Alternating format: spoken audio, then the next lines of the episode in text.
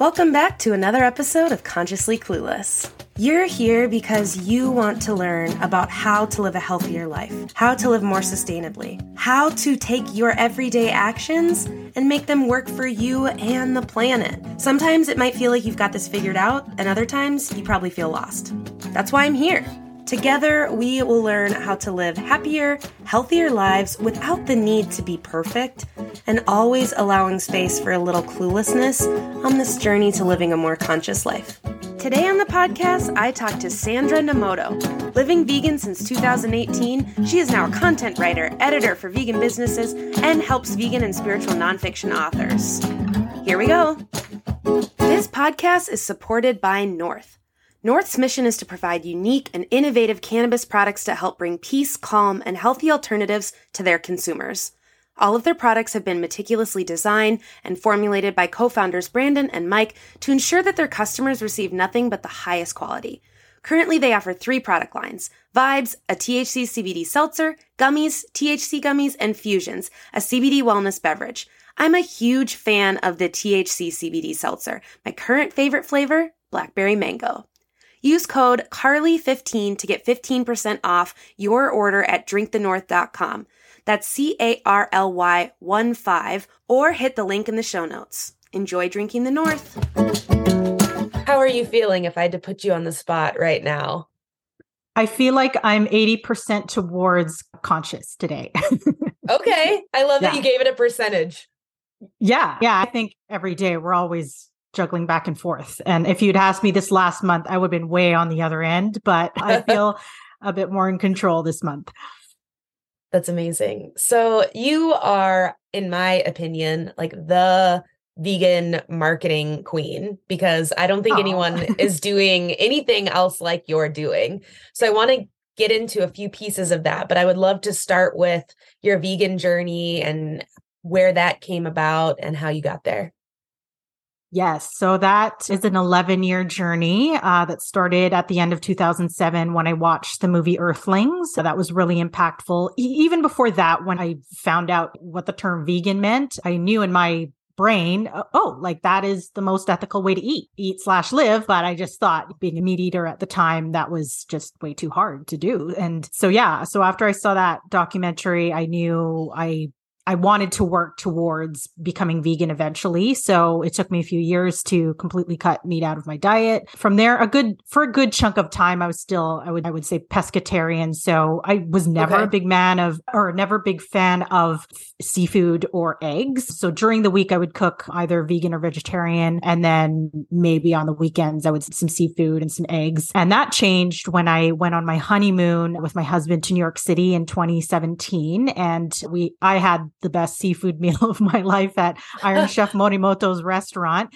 And I was like, it's not going to get any better than this. So I'm leaving on a high note. and, and, that was my last seafood meal. And then from there, it was just dairy, pizza and ice cream, some of my favorite foods. Yeah. I yeah. hung on to that. And it was actually for health reasons that I finally gave that up a year, a year later, because over a number of many years, I've had this undiagnosed digestive condition that my health team has not been able to mm. pinpoint. Mm. It involves just really bad acid reflux, at times vomiting, always in the middle of the the night. And I just had Gosh. this really bad bout in spring 2018. And I was like, I got to get to the bottom of this. And so my naturopath suggested I do a food sensitivity test.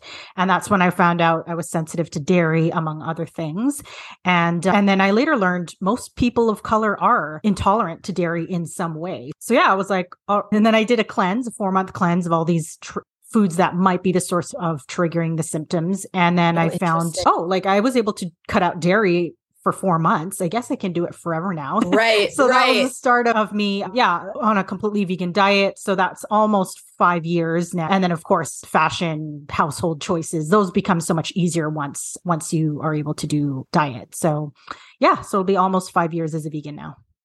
I love, thank you for sharing that. And I love that you shared such a good example of how it's not always overnight and I think people no. feel guilty when they feel like they can't make it overnight because the internet kind of makes it feel like you should. And mm. I love that you were like, it was an 11 year journey. This took some time for me to figure out.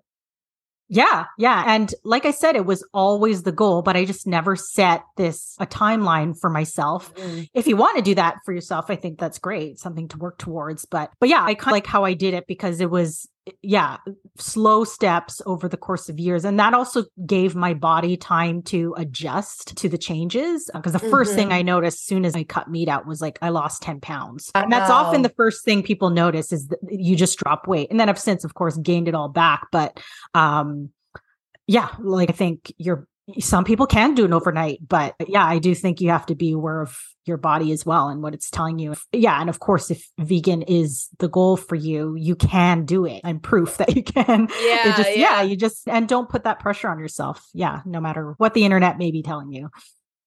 Did you have people in your life on either side of the spectrum that were like, what the hell are you thinking doing this? And then were there any people that were like, me too, let's do it? Did you have any supporters or were you out on your own?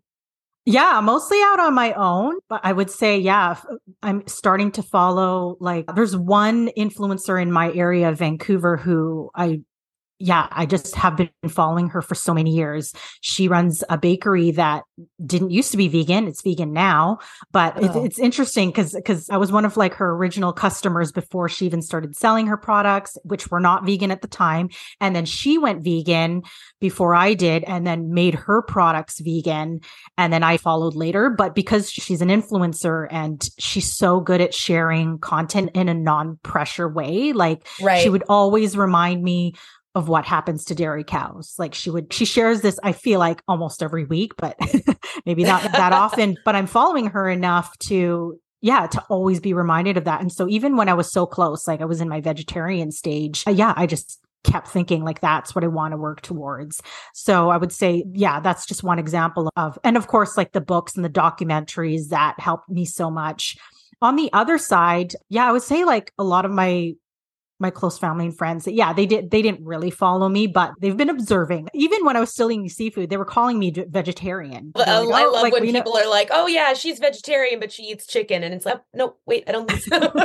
Yeah so they knew i was that person that did not eat right. meat. and uh, yeah and they've accepted where i am now. And a couple of my friends are, are actually making very small changes in terms of diet right now and in mm. their yeah where they are and so that's cool to see. And of course now being in the vegan community and my business being involved in this circle as well. I, yeah, I do a lot of online networking and I, f- I feel like, yeah, our community feels a lot bigger than maybe it mm. used to be when I started. Have you felt any pressure from the intersection of going vegan and being a woman of color?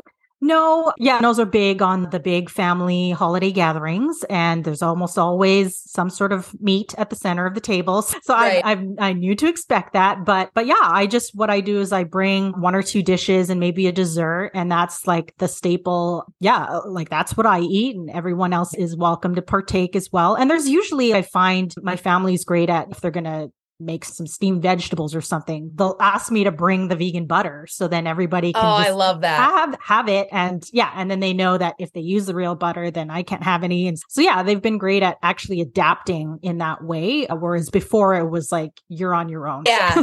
Yeah. and I'm like, okay.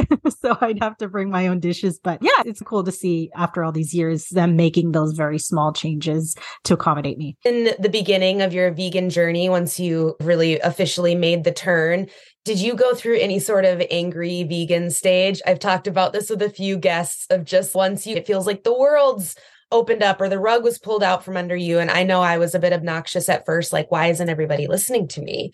This is important. And then you just mm-hmm. realize that's not how anybody changes. Yeah, I feel like this past year I felt that certainly online. And that's mm. because there are many, I'm just going to call them anti vegans. I don't label yeah. themselves, but they seem very defensive against the whole idea of this lifestyle. The Way to spend your time as a side note. Sorry. yeah, yeah, absolutely. I'm like, you got time to know, argue with us like this? Yeah. And so I feel the urge to to to debate and I would say most times I'm good at not because I know mm. it's not going to lead anywhere. Yeah. And I get, I totally get that angry vegan stage. I feel like I was, I've been there this past year, but also I've been paying attention to organizations like, like I just saw an article by Faunalytics almost two weeks ago. They put out an article that actually looked at the different tactics and what actually makes people change their diet and wow. And, yeah, in terms of the most effective tactics, yeah, you look at Faunalytics site, you'll find it. And that just opened my eyes to okay, if we look at what's most effective, we should probably just be doing that. Yes. And so social media is one of those things that was middle of the road average. And so like for people like me who were following a local vegan influencer, that did eventually help me make a change, but it wasn't as effective as Earthlings, where I saw the footage and it's okay, like I got to make a change almost overnight. Yeah. So knowing that there are certain tactics that actually get people to change faster. Yeah. It's not in the comment section of the anti vegan. I can tell you that. And so that will help. That's that data is so important for us vegans because then we know where we can spend more of our valuable time actually making change instead of right. yeah where we're just wasting our time and affecting our mental emotional health. Yes 110% like realizing what battles are worth the blood yes. sweat and tears and usually facebook ones aren't. Yeah. Yeah i'm trying to think nope i don't think facebook has been effective for me too so. I was yeah i was like i know i've been in some arguments over the years but i'm not sure i've won any friends over in those situations in hindsight so let's get into the vegan marketing part. I think this is so cool. Thank you for sending me your book. I started looking more into this. It wasn't something I had put together, this idea of marketing being specifically vegan. And I just, I love it. I was blown away by, I'm tr- truly by your ebook and all the examples and all the help. So, how did that come to be? Where did that come from in this journey of veganism? Yeah, so it started in 2021. I did an intuitive reading around the time of my birthday. So this is in the spring. I usually do this every year. And the reader said, The spirit guides are saying you're going to write a book. And I went, What? Because I, I did not have an idea. Like, for- can you ask them again? Are they sure? I actually, and I actually went back to her a few months later and I was like, So what is this book supposed to be about? And she said, You're going to teach people how you do what you do.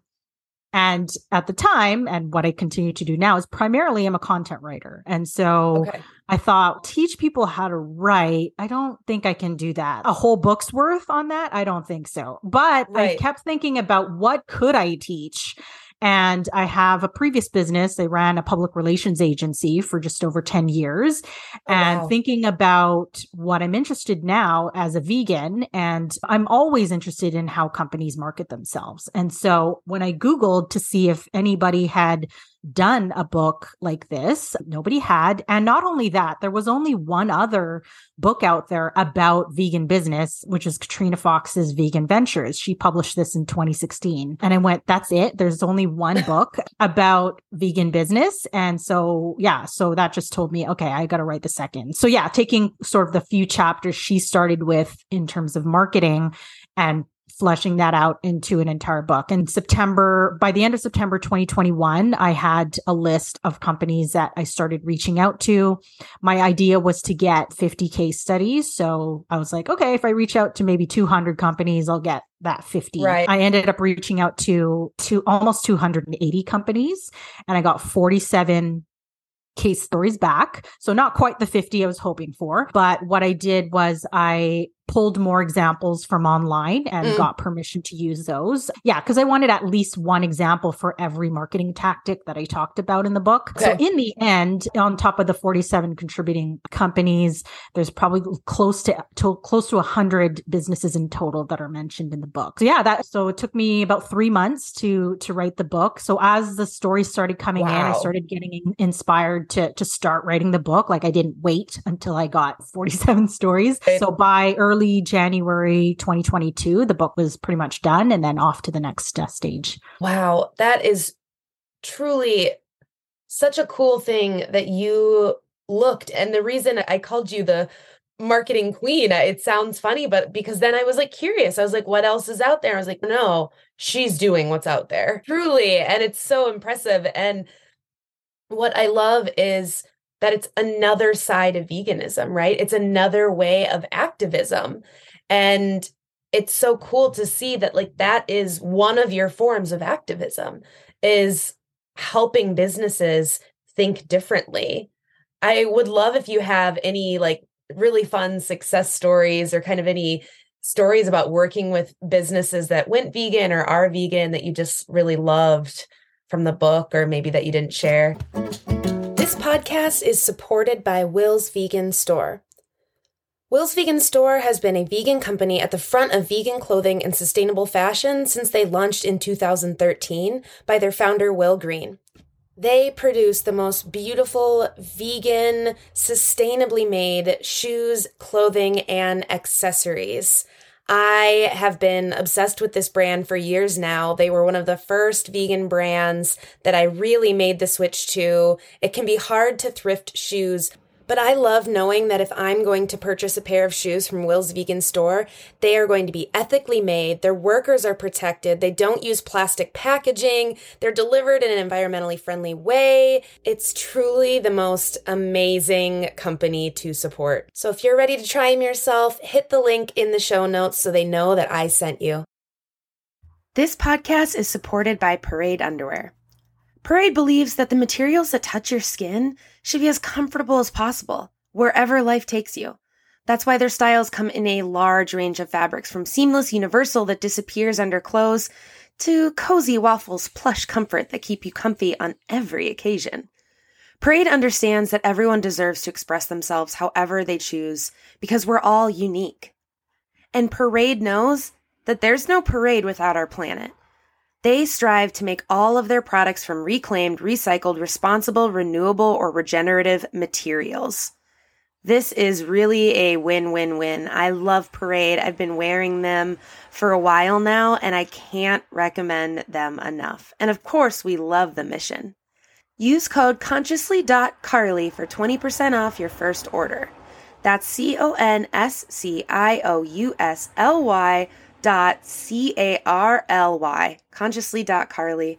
Enjoy your new undies.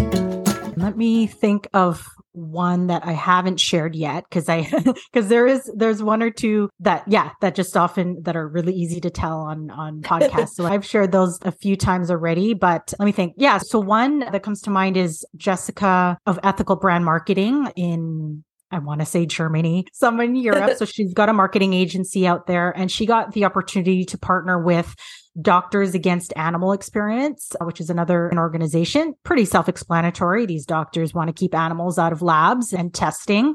And, and the managing director of that organization has a friend, Marcus, who owns a fleet of trucks that go across Europe. And what he does is he uses his fleet to raise awareness for animal causes. And so this managing director said, okay, Marcus is going to give us one of his trucks to use to raise awareness for our organization. So Jessica got the chance to, yeah, to work on this, I guess, wrap, this ad wrap around on the truck. So showing pictures of animals that are not happy, caged, and then messaging to, to share, yeah, why they're not happy. yeah. And so it's, I know it's a very old school example. Maybe come, a lot of companies may not think, oh, I'm going to go out and advertise on a truck today. But because of this opportunity, just think about this truck going across Europe on the highway. And if you're driving alongside this truck and maybe you've never thought about the plight of animals in labs and you see this, maybe that'll get you to think twice about the products that you're buying that are maybe commonly yeah. animal tested. And so I just really like this, this example because um, yeah it's a bit old school but also think about the photos that that this organization took. They also put up a blog about it. They published an article in their magazine. So even if it's an old school tactic you also have to think about how else you can take it uh, or repurpose that content. So with photos with videos always think about yeah like it, it, it, even though it's one type of tactic you can almost always repurpose because of digital marketing. Right. so yeah, there you go. That's one example yeah, that's a great example. And I think that it is a reminder of the power of the that imagery, right? Like it was earthlings for you. If I was on the highway and saw images on a huge truck like that, it would make me th- stop for mm-hmm. sure. And that's a pretty cool example that it sometimes it doesn't have to be the craziest, most elaborate online campaign. Some of these yeah. old school tactics are really useful. Yeah, and that's what I wanted to point out in this book. The of course the big biggest chapters are public relations and digital marketing because that just tells you those are the tactics that most companies are using. But I also right. wanted to cover all the bases from yeah, your traditional advertising to in-person events just to show people like the the your strategy can be very wide And of course, certain tactics are going to change seasonally, maybe. But yeah, no strategy is the same and it's always going to change. That's the one constant with marketing. Yes. As it's been about a year now since I've gone out on my own with my own business, podcasting, health coaching, yoga, all of that stuff, and content creating. And that things will always be changing and evolving, I think is a good summary of some of the things I've learned in the last year about doing stuff full time online. One big lesson I, I hope to impart with the book too.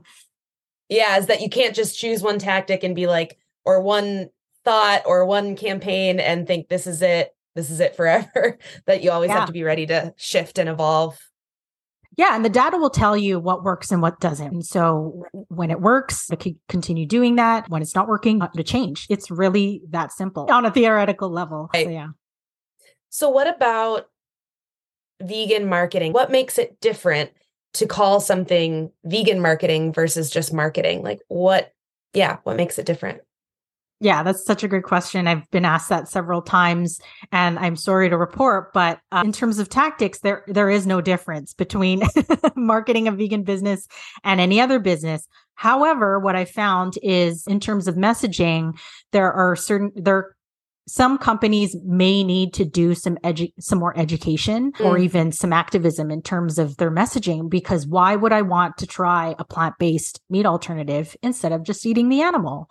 And mm. so of course when it comes to food or certain fashion items that are traditionally using leather or in the wintertime, wool and down, companies that are providing the alternative will naturally have to have some sort of messaging to educate their potential customers as to why they should buy theirs instead of the animal version. So that's really the only difference that I saw amongst the stories. But in terms of tactics, yeah, you're competing with everyone else. There's right. no magic bullet that uh, that I should. That's even a horrible example to say, but there's no magic pill that, that vegan companies have over over any other.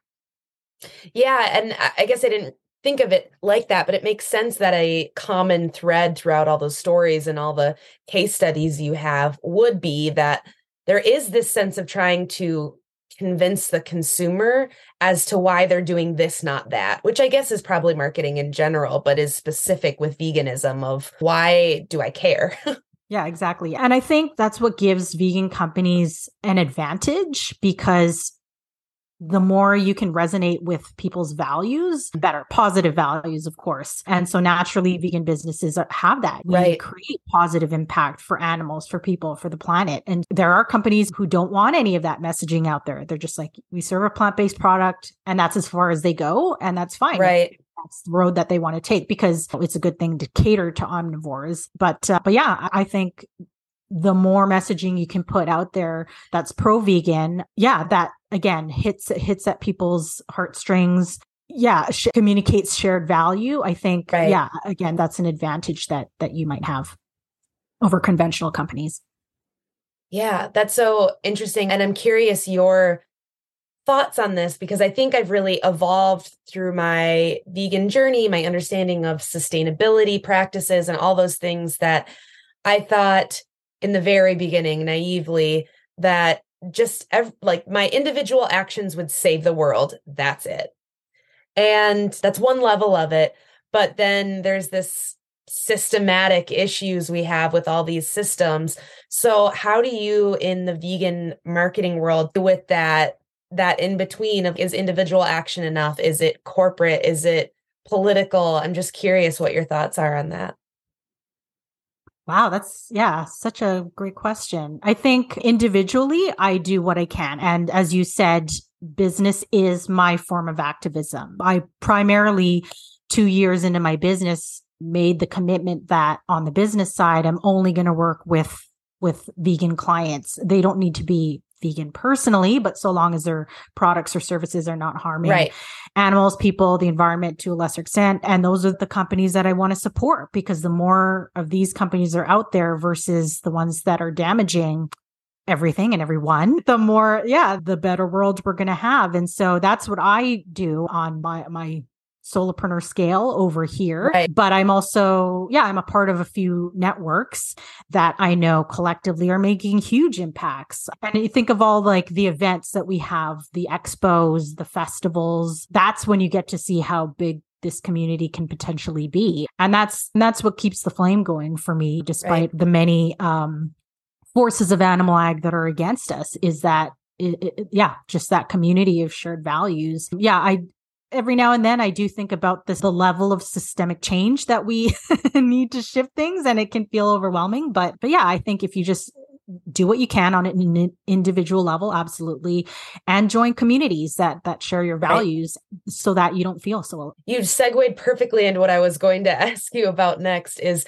how do you take care of yourself in this work because I think being vegan and adopting that label in some ways makes you aware of things that maybe you wouldn't have been otherwise. And sometimes that is very overwhelming. Like you said, like that pressure of we need a lot of shit to change. There's a lot to do here, and that's overwhelming. What do you do to combat that and stay grounded? Thankfully, yeah, I've got my set of wellness practices on the daily from meditation breath work, exercise, mm. and then of course clean eating, and then uh, yeah, and then when quote unquote shit hits the fan, you dig deeper into your wellness toolbox. But I think that the daily practices definitely help me stay pretty even keeled. Yeah. And I was just having the conversation the other day with some friends, and one of them is vegan. And yeah. And she was asking me, like, how do you like deal with this online because you want to get into that debate. But yeah, as we said before, you got to think about your battles. And is this one that I think I might be able to win? and yeah. if it's if it's not, it's not worth your time. Or maybe not that day. Maybe you yeah, if online is your form and that's how you want to be active, yeah, just be aware of, of where you are that day because if you're already pretty low, I can tell you this has happened to me. I checked Facebook at 9:30 at night and and that's the worst time to be seeing messages like that right before you go to sleep. And yeah, and again, just be aware of your capacity and where you are and the time of day uh, that can affect your mood as well. So yeah, just that's what I that's what I think and do. It's such a good reminder because it's hard when your work is to be online in some capacity and having the boundaries. Yeah. I'm still figuring that out but it's a good reminder that even just time of day matters sometimes. Like, would I say this at 8 a.m.? Because I'm saying it to, at 10 p.m. and yeah. I'm not sure if I would. So I'm thinking of your inspiration, the bakery owner who went vegan and then made their products all vegan. So if there's businesses listening that are like, yeah, I hear about being vegan and I'm interested personally, or I'm interested in my business, is it feasible? What would you tell people that are like can i switch to going vegan? Is how is it possible? Oh 100% it's possible. Of course it's going to vary the level of animals that are involved in your business. Right. If you're a cattle rancher, there's going to be a lot of change happening there. But yeah, actually, actually, I I wrote a news release and I put out a news release in December because Veganuary was coming up, and I actually yeah, it was targeted to business media because Veganuary, of course, is very individual focused. It challenges mm-hmm. people to go vegan for January, and I just thought businesses could do this too. And they, of course, do target businesses and, and invite them to, let's say, yeah, challenge your staff to go vegan for the month. Right that sort of thing. But I thought the average CEO, if you ask them to go vegan for a month, they're probably not going to do it. But if you ask them to eliminate animal usage in some way in their business, they might think that's easier than actually changing right. the diet. So in the release, I've had like level one activities, change your cafeteria, that sort of thing, or instead of going to zoos or aquarium or the aquarium as a team building activity, go to a sanctuary instead. Like mm. I had things mm. like that. And then your level two activities are then when you're going to really start making changes in your supply chain. I, of course, cannot consult on these sorts of things, but I put a list of companies that are out there, right. companies and consultants that are out there. And that's what they do. They help tr- companies like this transition. And yeah, if you're interested in finding one of these consultants, please contact me. One of them is in the book, Vegan Hospitality. So they oh. specialize in empowering ambassadors to yeah to make change in the hospitality industry so restaurants cool. hotels and uh, yeah so they've had people take their program in at least 18 states in the US and then 20 countries around the world. So really amazing reach. I'm considering maybe at some point taking that program myself, even though Vancouver is is a pretty vegan friendly town. There's always more work to be done. And so, yeah, if you're listening this, you don't have a vegan business, but you want to move more in that direction. Absolutely. There, there are people who can help with that. That's so cool. And also, I love that